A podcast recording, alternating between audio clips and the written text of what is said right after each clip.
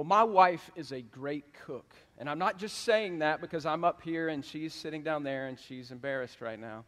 But she's a great cook. So Monday night, she cooked just a killer meal on Monday night. And I took flank steak, and she said, Hey, will you cut this flank steak up into slices, thin slices? And she threw it on the skillet, and she put ginger on it, and she put basil on it. You getting hungry yet? Um, she put a little something something sauce, which I don't know what it was exactly, but it was really good. And then she put green onions on there to mix it up, and she mixed that up and cooked that and on a bed of lettuce because we're trying not to do much bread right now.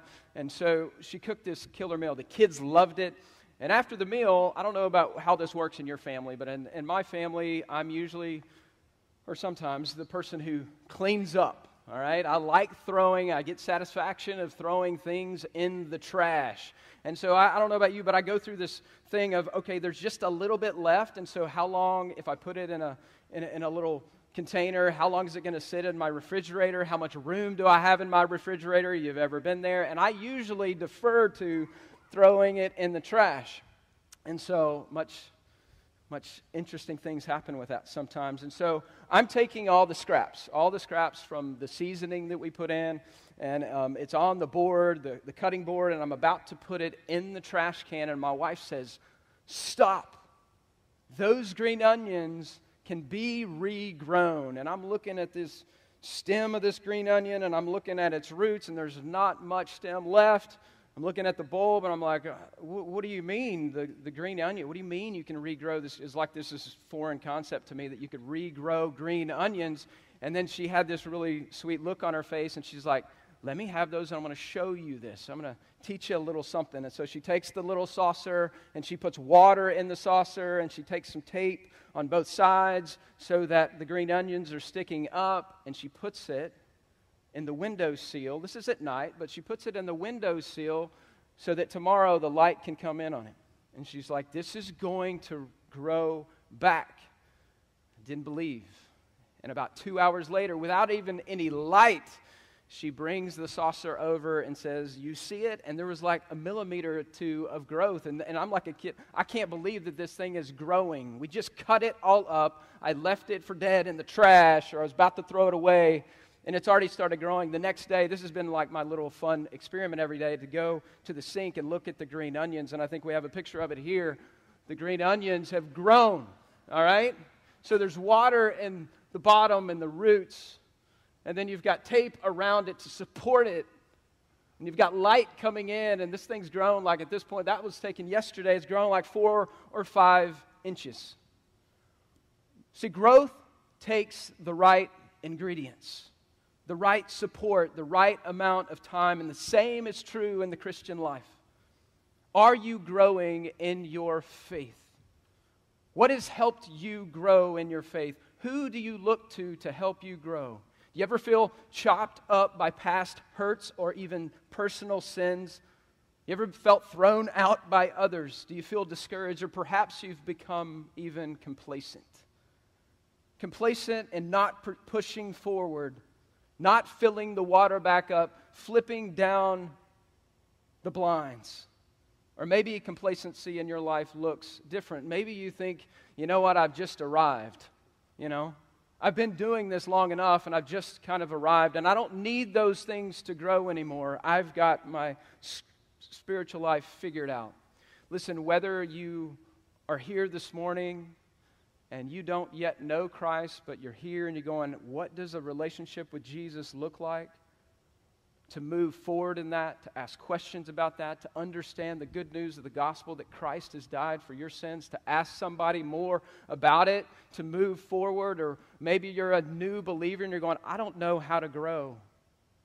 I don't know what does it take to grow. I don't I read, you know, I don't know how to read the Bible. Can you help me? What kind of Bible should I get? How do I grow in my faith? What do I need to grow? How do I pray? Or maybe you've been doing this for a little longer and you're growing and maturing. Maybe you've been doing it a long time, like Paul, where he says, after 30 years of knowing Jesus, I want to keep knowing Jesus. I want to know him and the power of his resurrection. Where are you at? Wherever you're on, wherever you're at in your journey with Christ, whether you're going at a snail's pace or a walk or a jog or a sprint, are you on the path of growth? Turn with me to Philippians chapter 3. Philippians 3, verses 12 through 21. And Paul's going to show the Philippians some essential ingredients needed to mature and grow in their faith. And there are four ingredients that I want to show you this morning that also help us grow in our faith, to mature and grow. Four essential ingredients. Philippians 3, I think it's on page 981 on the Bible on the end of your row. If you don't have a Bible, it'll be up here. If you know the book of Philippians so far, we've been walking through it. This is how we do things around here. We take a book and we just walk through it and explain it and understand it and apply it. And so, this book, this letter that Paul wrote to the Philippians, is about the joy that we can have in Christ, that we can rejoice in the Lord and know Him. And He's challenged them, He's encouraged them. Last week, we saw how Paul sees his spiritual life. He saw the gain of Christ and the loss of his past and all the things he tried to do to have a relationship with God that were really rubbish, that were no good. And here this morning we'll see four ingredients that Paul gives the Philippians and Paul gives us, the Word of God gives us to grow in our faith. So let me read it Philippians 3, verses 12 through 21. Not that I've attained this or that I'm already perfect, but I press on to make it my own because Christ Jesus, catch this phrase, Christ Jesus has made me his own. Brothers, I do not consider that I've made it my own, but one thing I do, forgetting what lies behind and straining forward to what lies ahead. I press on toward the goal of the prize of the upward call of God in Christ Jesus. Let those of us who are mature think this way. And if, if anything, and you think otherwise, God will reveal it to you also. Only let us hold true to what we have attained. That's Jesus. Verse 17 Brothers, join in imitating me and keep your eyes on those who walk according to the example you have in us. For many of whom I have often told you, and now tell you with tears, walk as enemies of the cross. Their end is destruction. Their God is their belly. They glory in their shame. Their minds are set on earthly things. But contrast, our citizenship is in heaven, and from it we await a Savior, the Lord Jesus Christ, who will transform our lowly body to be like the glorious body by the power that enables him to subject all things to himself. Let me show you the first ingredient. The first ingredient of growing in Christ is that we grow by realizing that we've not arrived. Do you see it there? realize you haven't arrived, look at verse 12. Paul, the Apostle Paul, the celebrity, the one that they're all looking to to go, he's a spiritual giant. He says, Not that I've already obtained this. If you want to know what this is, look at the previous verses. The previous couple verses, he says, I want to know Jesus. I want to know his resurrection. And last, I want to I want to attain the resurrection of the dead, meaning when I die, because Paul's situation is, is he doesn't know if Caesar's going to kill him or not. He says, Not that I've already obtained this, or I'm already, what's the word? Perfect. I'm not perfect. Look at all the things he's not. He says in verse 13, I don't consider that I've made it my own. So here's the deal we haven't arrived yet. Paul hadn't arrived yet. And that was encouraging for the Philippian church because he's the guy that they probably thought didn't put their shoe on the same way they did. And he's saying in an encouraging way, hey, I've not arrived yet either. That's the background. He's saying that maturity doesn't look like for himself that he's perfect, that he's blameless, that he doesn't sin anymore. There's also something else we think that's going on around the Philippian church, or maybe even in the Philippian church, is there's this group of people that looks like that are saying, remember last week we talked about how people who were holding believed in Jesus, but they also wanted to sprinkle the law into it and say, hey, you can believe in Jesus, but you also need to keep all these laws. And Paul says, I was blameless. According to the law, I was a Pharisee of Pharisees. He, he throws out his whole religious resume. And what does he say about himself? He says he's blameless according to the law, as if the law or doing things can earn you favor with God. But here, there's a group of people, likely the logical progression is if you can attain it, by keeping the law, then you can be perfect. So there were people that really believed that, hey, I've got to a place in my spiritual life that I don't sin. You ever run into anybody like that today? There is a group of people out there in certain flavors of church world who say, you know what? I've come to a place where the Spirit of God has worked in such a way in my life that I might make mistakes, but I don't sin anymore. You ever run into anybody like that? I remember when I was a youth pastor and I was taking a trip, a bunch of kids to Colorado, and the bus driver, I usually get to know the bus driver well because he's, he's driving the bus all night through the mountains of Colorado, so I want to make sure he's awake. And, and he's really I've given him the care of my kids and somebody else's kids. And so I usually would try to get to know the bus driver. And I was this great conversation with this guy. He said, Man, I'm a Christian, et cetera, et cetera. And he said, Yeah, but I'm a, I'm a perfectionist. And that's kind of the label that they put on. I'm like, Okay, well, tell me about that. Well, I think that the Holy Spirit has gotten me to a place where I don't sin anymore. And a few minutes later, we're talking about this. Now I'm really intrigued. But I got about 80 kids that I want to keep safe um, in the conversation, and something happened where somebody cuts him off and he, and he cusses at the car. And I'm thinking, what was that? And I said something like, hey, what was that? That was just a mistake. Okay, I don't, I don't, know. Maybe you can logically get here, but there were people back then who took the law to that extent to say, hey, we've attained this. We've got there. And Paul's saying, I'm not there. And that's what the true gospel does to us, doesn't it? The true gospel humbles us. The gospel doesn't humiliate us, but it lets us know our need for Jesus. I hope in your Christian life, I think it's true in mine, I hope it's true in mine, that I realize my sin more today than I did yesterday and 20 years ago when I came to faith. That I'm not puffed up. And this is what Paul is saying. What a great example he's setting for the Philippians. So here's the point you can't grow if you're perfect. You don't have any reason to grow if you've already attained it, if you're already there. But look at Paul, his former way of life, he's blameless. Look at verse 12, though, there's a shift. He says, I'm not, I'm not, I'm not blameless, I'm not perfect. But then look what he says. He says, But I press on. I press on to make it my own because Christ Jesus has made it his own. So here's the thing Paul's saying, I haven't attained it, but I'm going to press on. I'm going to make effort in my Christian life to grow. And the reason and the motivation of my growth is what? Do you see it there in verse 12? Because, you see the word because? In verse 12, because Christ Jesus had, has made me his own. You know, we often think in the Christian life, the way that we often think is, okay, I need to trust in Jesus and believe in, and this is good, by the way. I need to believe in Jesus and um, I need to do all this to please Him, and that's right and good. But I want you to see in this passage who's been at work first. It's Jesus that has rescued you. It's Jesus that has taken you and come to you first. It's Jesus that also takes hold of you and cares for you and holds you up. Do you see it? Verse 12, that's his motivation.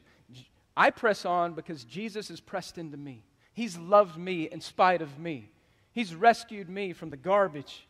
He's tr- rescued me from myself. This is Jesus' work in our lives. If you know Christ, that's what Christ has done for you.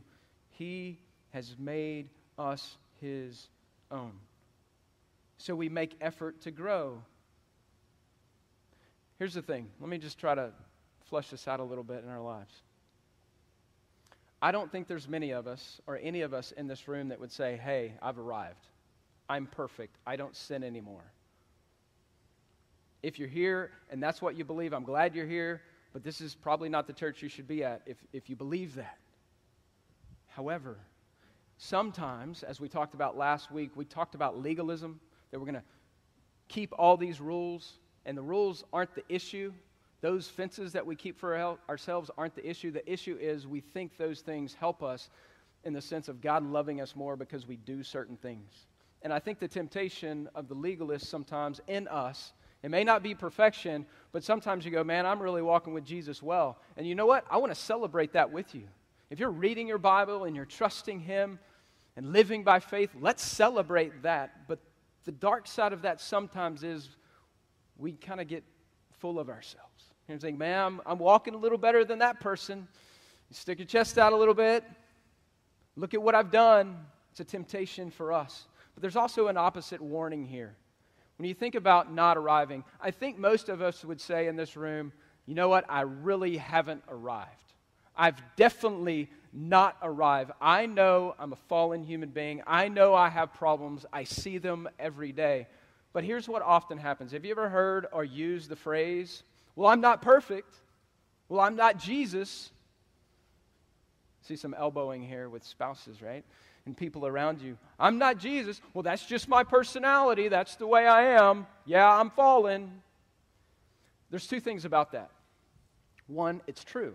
The statement that you say, when you say that, the statement is true. You're not perfect. You aren't like Jesus, right? But, but there's an implication behind the statement usually when we say that. Well, I'm not perfect. It's usually in response to something that I've done that may not be right, that's wrong.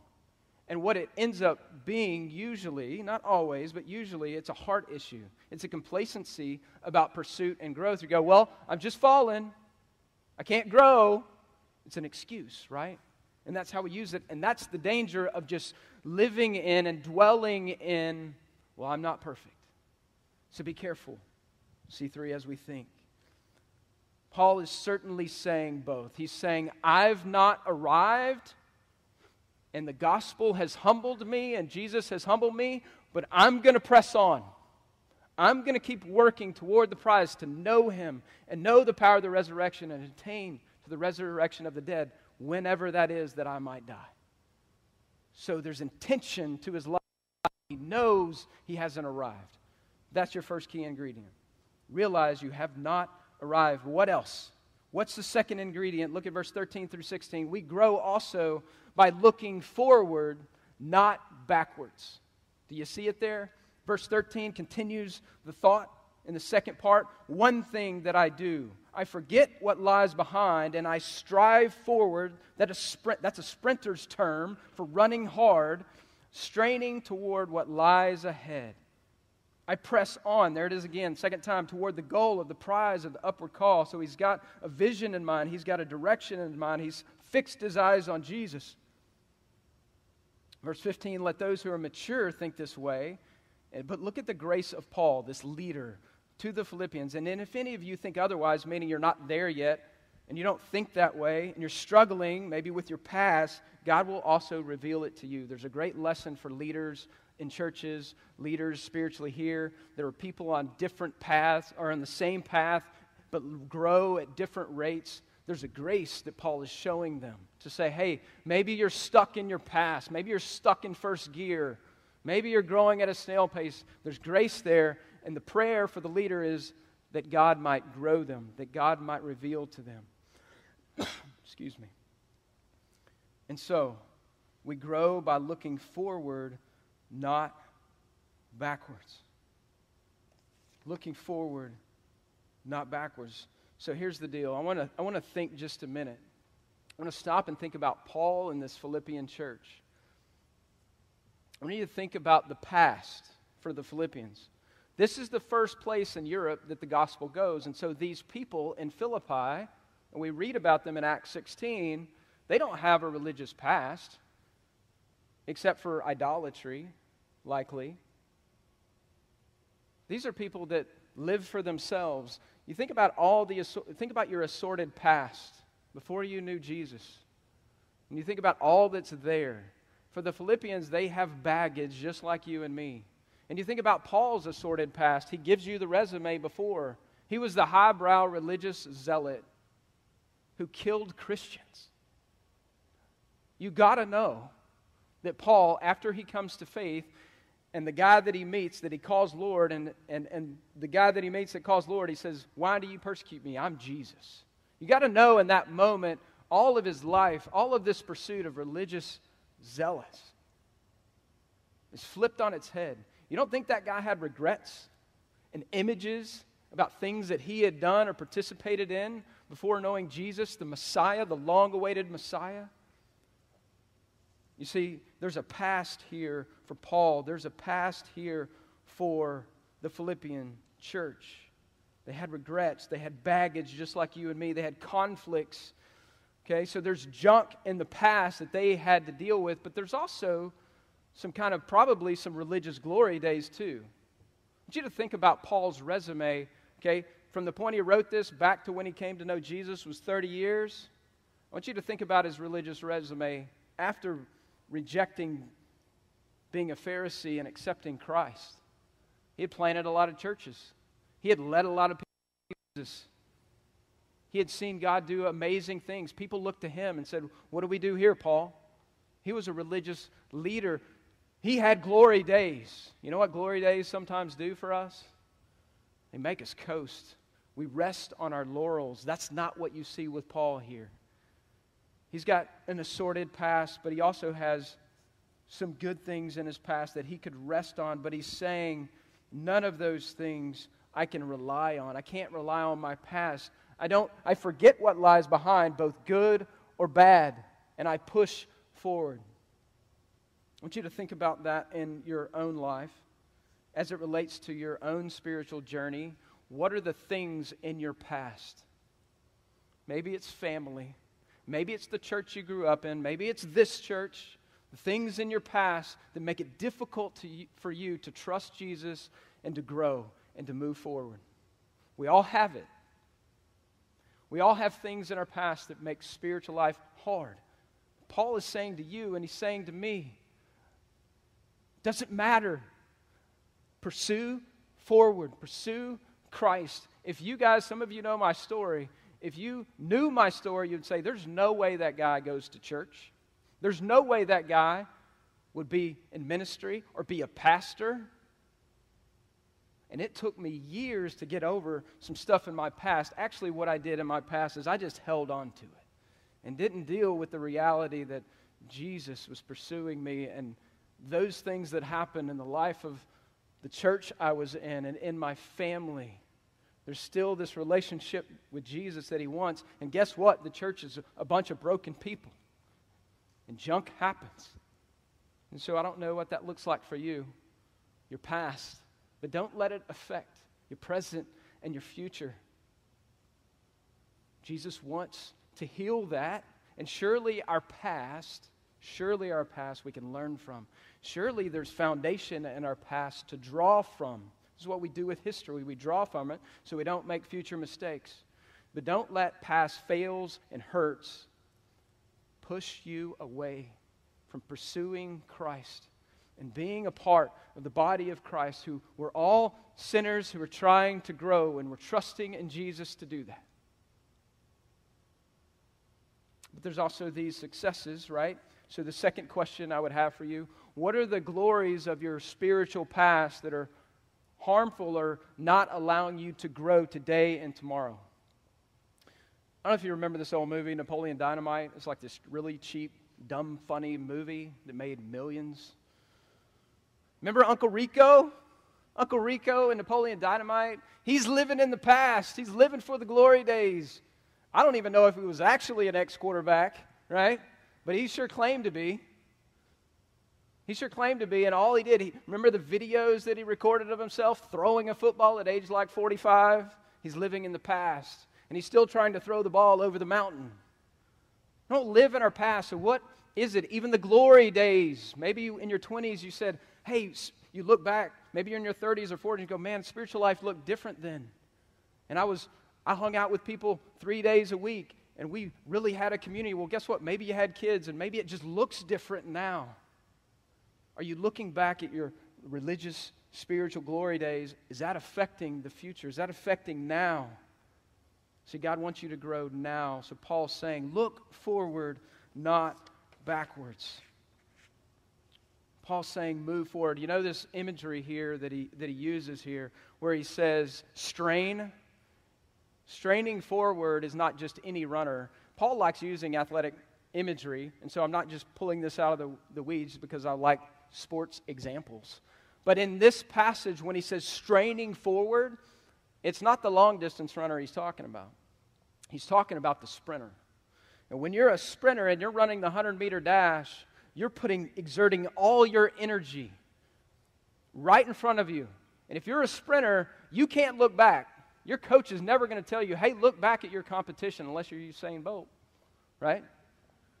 A sprinter never looks back. He doesn't have time to look back, he looks forward. When you drive your car, if you spend all your time looking in the rearview mirror, you're going to hit someone or something. We've got to look and press forward, church, as we think about growing in Christ. And so, we haven't arrived. We look forward and we run the race, but we run with some people. That's what he's going to say next. There's a team that you need. Look at verse 17 through 19. Verse 17 through 19 says this Join in imitating me. That's not Paul being arrogant. He's saying, I'm walking with Jesus. You can look at me and keep your eyes on those who walk according to the example you have in us. Maybe he's thinking back of Epaphroditus or Timothy who are coming to them. He's likely also thinking about look around in your church for those who are mature, for those who are growing, for those who are faithful examples, and follow their example too. That's what he's saying to the Philippian church here.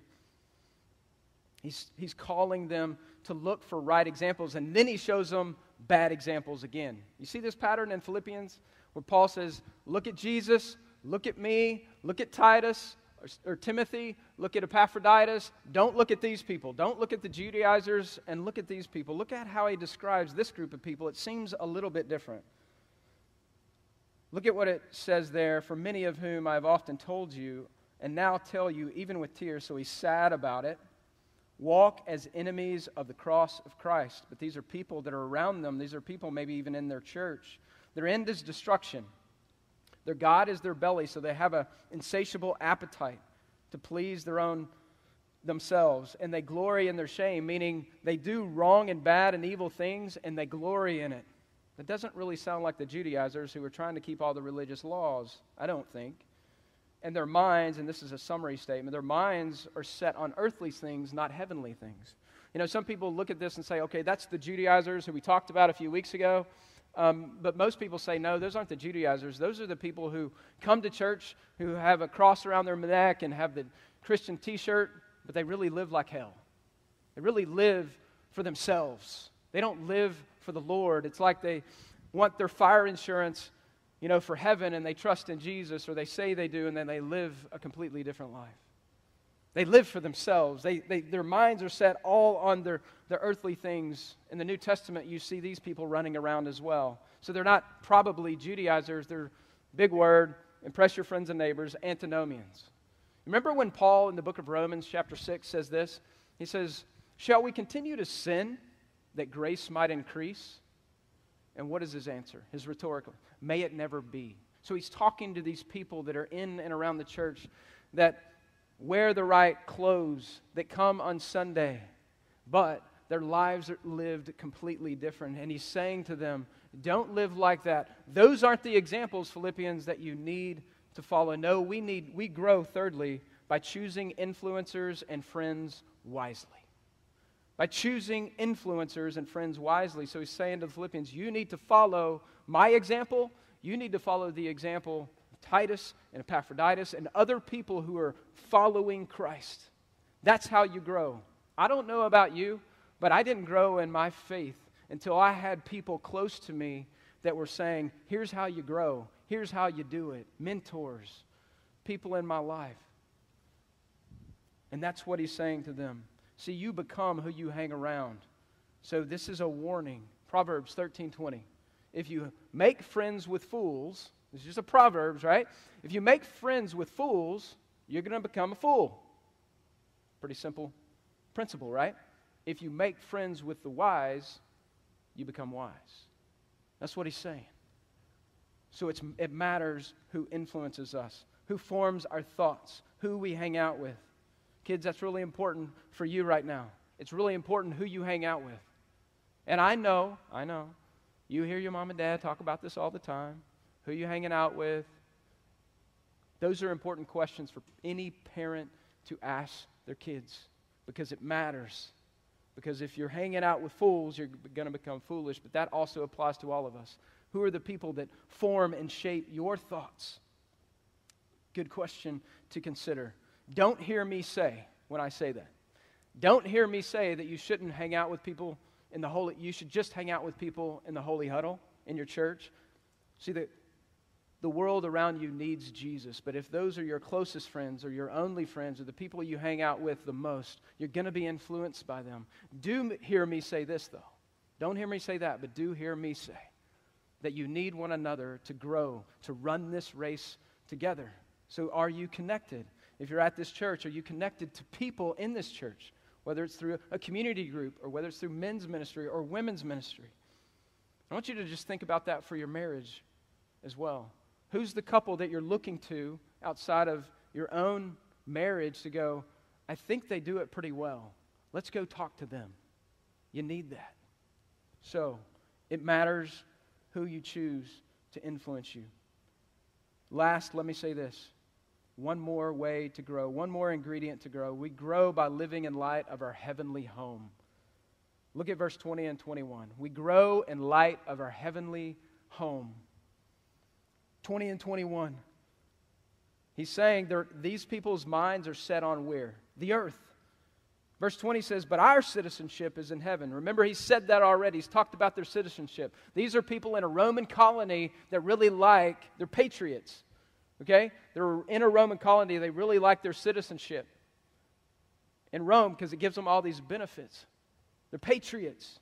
But he's saying, hey, you need to remember, Philippians, don't set your mind on earthly things, set your mind on your heavenly home. Remember that. He said, the church, this church, is a colony. It's a colony of the kingdom of heaven in Philippi. That's the way he's thinking about the church. I want you to think about that. Our citizenship, he goes on to say, and from it we await a Savior, the Lord Jesus Christ, who will transform our lowly body to be like his glorious body. He's referred to that before by the power that enables him to subject all things to himself. C.S. Lewis said it this way, and this is a challenge.